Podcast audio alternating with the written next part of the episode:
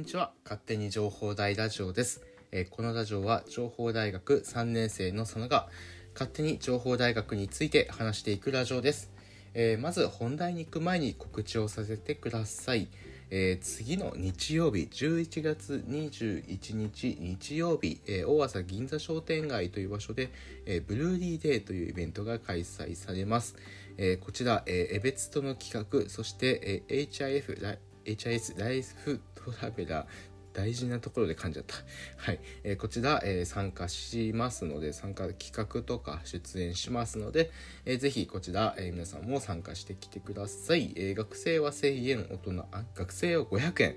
大人は1000円となります。はい。そしてですね、はい。えメディアデザイン展の仲間募集してますという、えお知らせです、えーメディアデザイン展北海道情報大学の、まあ、作品展示会みたいなイベントがありまして、えーこちらの私企画班の総合リーダー担当してます、えーぜひぜひこちらですね、えメンバーは大体募集中です、え去年ね企画立ち企画班っていうの立ち上がったんですがあのすっごい人数不足してて毎回大変な思いをしてますのでぜひ、あのすっごい一人でもね、冬でも違うのでね、まあ興味ある方いたらぜひ、えー佐野、または勝手に情報でラジオの DM にご連絡をください。はい。で、えー先ほどですね、えーブルーディーデーで出てきました、エベツとですね、えーエベツとこちらもですね、随時見学も募集してますし、仲間も募集しております。えーエベツとってなんかいろんなことやっていて、まあ、果たしてどんな活動をやってるのかなってちょっと分かりにくいところではあるんですが、えーこちら、えー毎回月2回ですねミーティングをやっていて、えーまあ、見学が可能です。最近ね結構な頻度で見学の人多いね。しかも情報大の学生さんが結構見学してくれていてあの僕的には嬉しいなっていうふうに思ってます。など別に見学をしたからといって必ずこう入らなければいけないっていうものではないのではい、ぜひぜひあの興味がある方いたらですね、えーこちらエベツトのツイッターアカウントでもいいと思うんですけど佐野でもいいし勝手に情報大ラジオの DM にご連絡をください。はい。ということで、えー早速本題の方に進んでいきたいと思いあまだあった、え4大学連携ですね、えー、エベツ4大学連携のイベントプロジェクトということで、えー私代表が務めています4校の北海道という団体があります、えこちらですね、えなんと本格的に動き始めまして、え毎週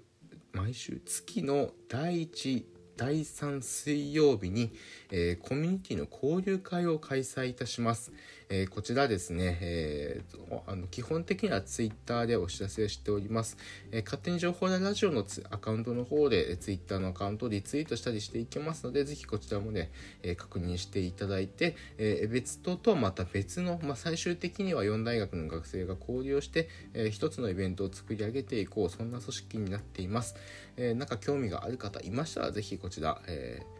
ぜひ仲間になっていただけたりとか交流会参加していただけたらいいかなというふうに思いますので詳細は Twitter ご確認ください。ということで本題進めていきたいなというふうに思います。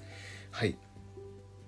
ということで、まあ、今回結構真面目な内容です、えーなぜ僕が情報発信をするのかっていうね私佐野が情報発信をする理由について、えー今回は紹介していきたいなというふうに思います、まあ、今回はですねちょうどブルーリーデーで、まあ、過去の自分を振り返るきっかけがあったのと就職活動で結構こう過去を振り返る経験があったのとというところで結構過去を振り返る経験が多くてですねタイミングが多かったので、まあ、今回ね、えーこのテーマにしました。はい、でこの「勝手に情報大ラジオ」っていうのも正直なことを言うとそこまでこう聞いてくれてるわけではないんですよね。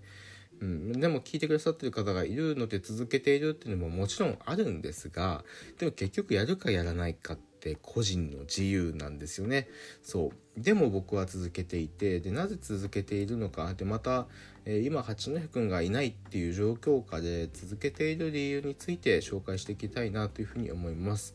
はい、でまずこの「勝手に情報大ラジオを」えーまあ始めたきっかけについてもいいんですがまずねちょっと僕のことについて紹介をさせてください。でそこからね、えー勝手に情報大ラジオの話をして、まあ、なぜ続けているのかって話をしたいと思います。でまず結論から担当直入に言ってしまうんですが、えー僕はもともと人見知りでその人見知りでした。で人見知りからあーまあ一歩踏み始めて、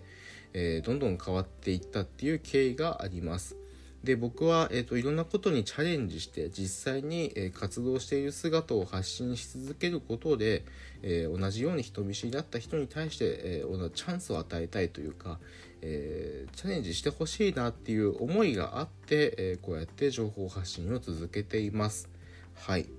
っていうところで、まあ、僕の過去の人生を振り返っていくんですが、えー、僕は中学高校とですね人見知りでした。はい。えー、どれぐらいこう人見知りだったかというとですね本当にこう人と話すのが苦手で、えーとまあ、人と話さないためにはどうやったらいいかなって考えたんですよね。はい、皆さんも考えたりすることあったかな？分かんないと思うんですけど、まあ、それぐらい考えるぐらいは結構深刻で、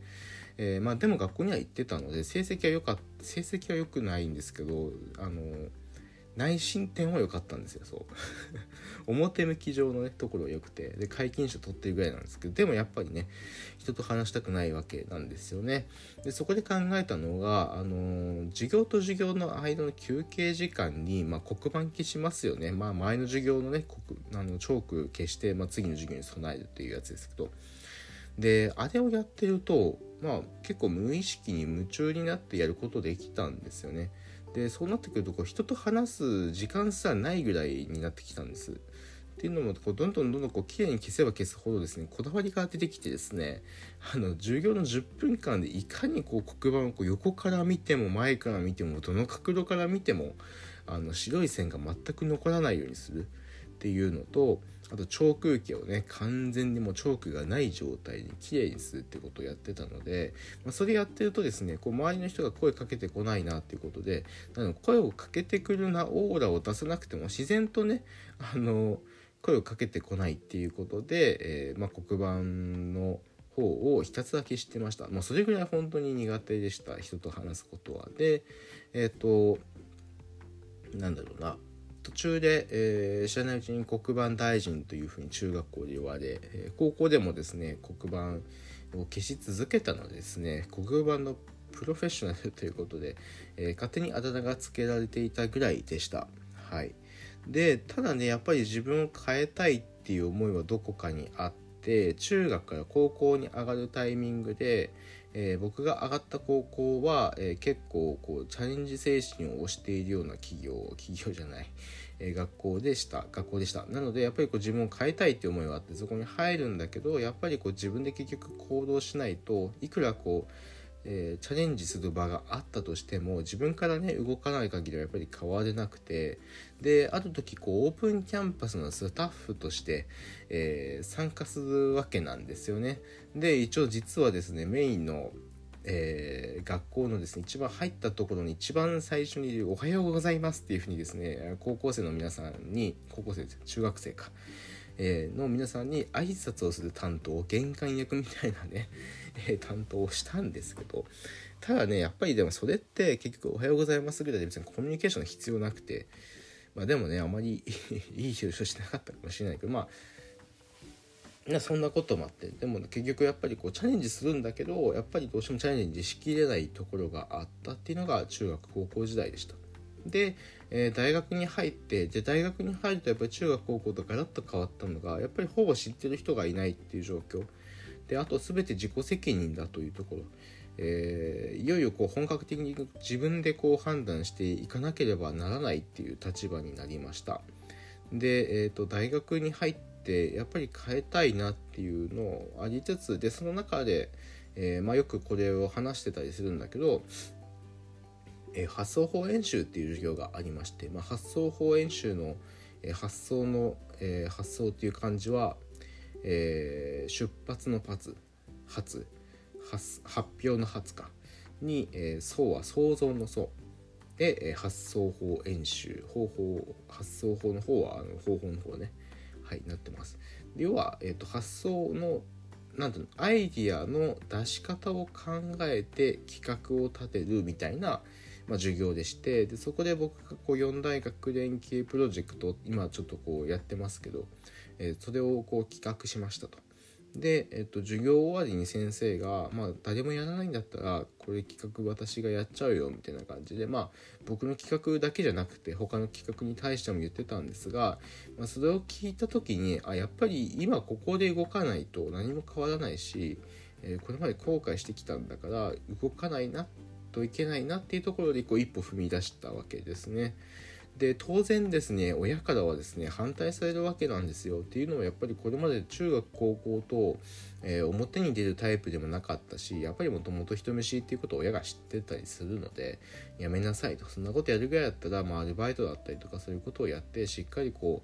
うね、えー、単位も取るようにしなさいってことを言われてはいたんだけどだけどね、えー、これまでやっぱり親の存在、まあ、僕一人っ子なので親の存在ってすごくこう大き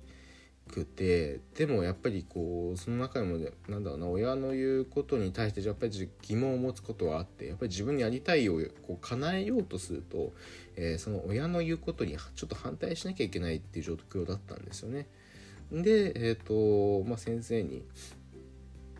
えー、さっき言った発想法演習という授業で考えた4大学連携やりたいですって声をかけて動き始めるんですが、えー、その先生が結構ね、えー、変わった先生でこういきなりこう家に招いてくださるんですね。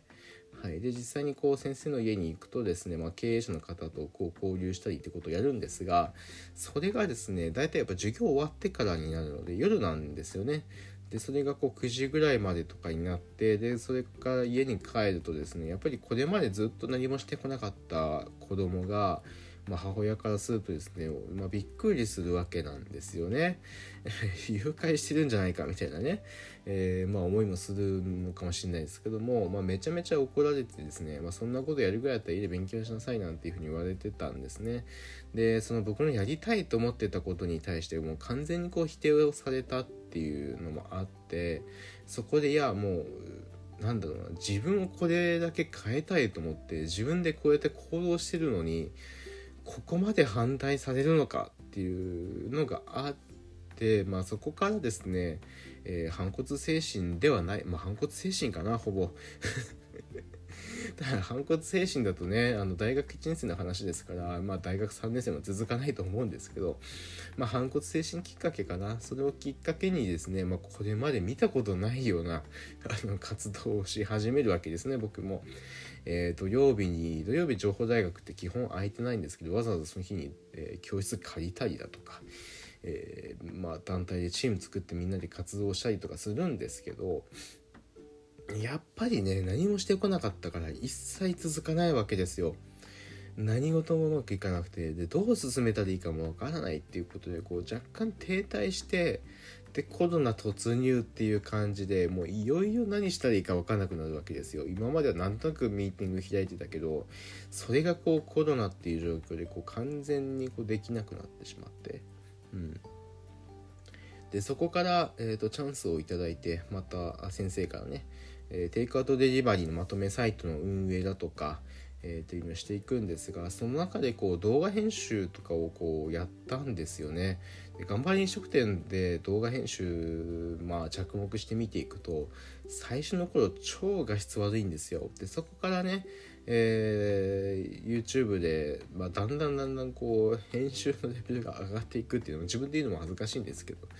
上がっていくわけなんですよ。でそこでこううすうす気づき始めるのがやっぱりこう結局やってみないと分かんない何事もで継続してやっていかないとそれが成長につながるか分かんないし、えー、それがこういつかなんだそれ頑張り飲食店なんか特にそうでこう続けていってすごく大変だったんですよ夜もなんか更新したりしていて作業の。だけどそれをこうただひたすら目の前のことやってていって継続していくとこうテレビで紹介していただいたりっていうことでなんかどこかでこう続けることの努力ってすごく大切だなって思い始めるわけなんですよね。で僕その続ける努力っていうのは嫌いじゃなくてもともと。うん。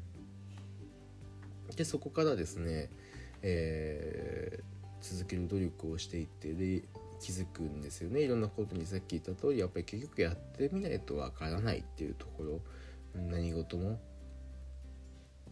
でそこからですね、えー、そのやってみなきゃわからないよねっていうことを、まあ、心に留めながら、えー、いろんな活動をしていった時に、えー、今に至るわけなんですよね、まあ、いろんな話飛ばしたけどで勝手に情報ラジオなんかはその一つの例で、えー、最初の頃なんかはね結構こういろんな人に楽しんでもらったというか興味を持ってもらったというかあこんなことやってる学生いるんだみたいな形で、えー、興味をこう持ってもらえたので割とね、えー、モチベーションとしては維持できたんですがやっぱり回数重ねていくと自然と聞いてくださる回数も減るし、えー、話題になることも少なくなるわけなんですよね。ただやっぱりその中でその勝手に情報ラジオきっかけで、えー、総天祭のローカル放送局っていうのを企画させてもらったりとか、えー、していってやっぱりこうどれもこれもこう振り返ってみるとまずやってみなきゃわからないでそこでやってみるっていう一歩を踏み出してかつそれを継続してやり続けることができたっていうことがすごくこう自分に身になったんですよね。でだんだんだんだんこう自分もこういろんな人にこう知ってもらえるようになってきてやっぱりコロナで大学内で動いてる学生っていうのが少なかったっていうのも大きな要因ではあるんですけど。でそこでこうある時思ったのがもともと僕ってこう人見知りででうん。中学高校と、うん、うまくいかなくてで大学に入ってこうやっと変われたえー、その変われたっていう今の姿じゃなくてこれまでこういうこういうことやってきて今の自分があるんだよっていうのを、えー、発信したいなって思って、えー、この「勝手に情報大ラジオ」っていうのを今一時期ちょっとこうつまずいてた時もあったんだけど、えなんだかんだ今日まで続けてきているっていうのが、えこのまあ今情報発信やっている理由でもあるしあと僕 SNS アカウントって超大量に管理してるんですよ実は。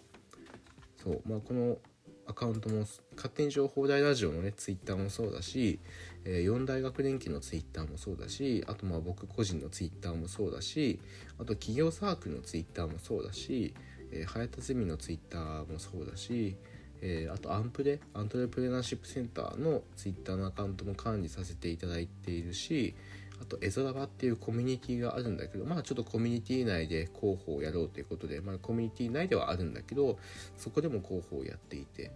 えー、やっぱりこれ自分が広報をやってるっていうのはやっぱりなんか嫌いじゃないんだよね。結構こう広報って実は嫌いな人も多いみたいでそう僕なんでじゃあ続いてるのかなって見た時にやっぱりこう自分の情報だったりとか自分がこう関わってる情報をどんどん発信していってえー、なんか僕と同じような人見知りだった人がなんか自分が変わりたいなって思ってる人